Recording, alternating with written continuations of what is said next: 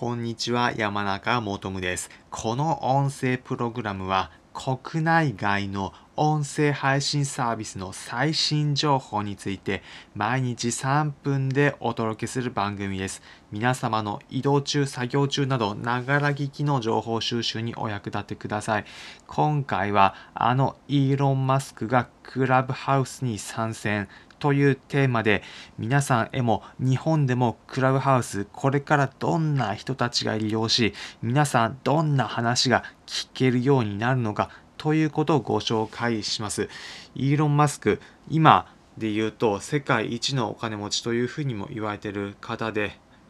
テスラの創業者の方になります。このイーロン・マスクがクラブハウスで配信をされていて、そのトークルームは規定の人数を超えて聞きたい人が入れないパンクした状態になったということがニュースとして取り上げられています。この内容について詳しくは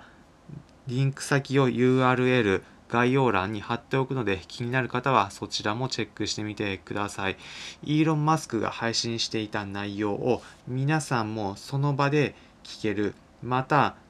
皆さんもしかすれば質問のチャンスももらえたかもしれないといった内容だったんです。それに加えて、この内容だと途中、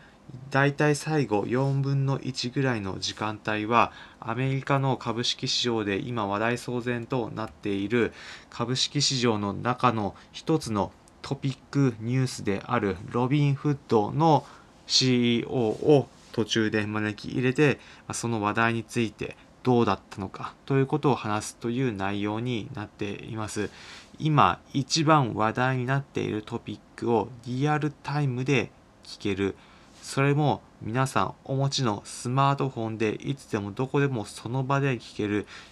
という気軽さが今身近に起こっているというのが一つの現象だというふうに思います。今後まで聞いて皆さんの中でなんだアメリカの話かよというふうに思われた方もいるかもしれません。まあ、ただこの流れ日本でも確実に加速するというふうに思います。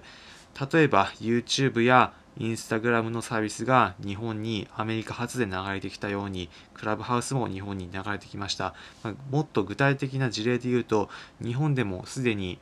著名人、特に、えー、政治界ので言えば、例えば河野太郎大臣などは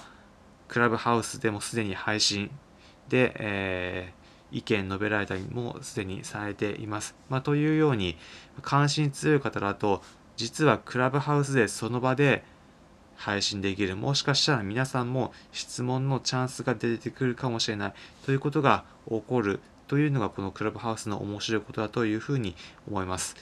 ということで今回はあのイーロン・マスクがクラブハウスに参戦というテーマでご紹介しました。皆さんもいろいろな情報が仕入れられると思うので、気になる分野の人、例えば自分が好きなアイドルだったり俳優、またスポーツ選手など、そういった方の情報も含めて気軽に聞けるメディアなので、関心ある方は試してみることをお勧めします。今回の内容、参考になったという方は、いいねの高評価、またこの音声プログラムのフォロー、コメントもお気軽にお待ちしております。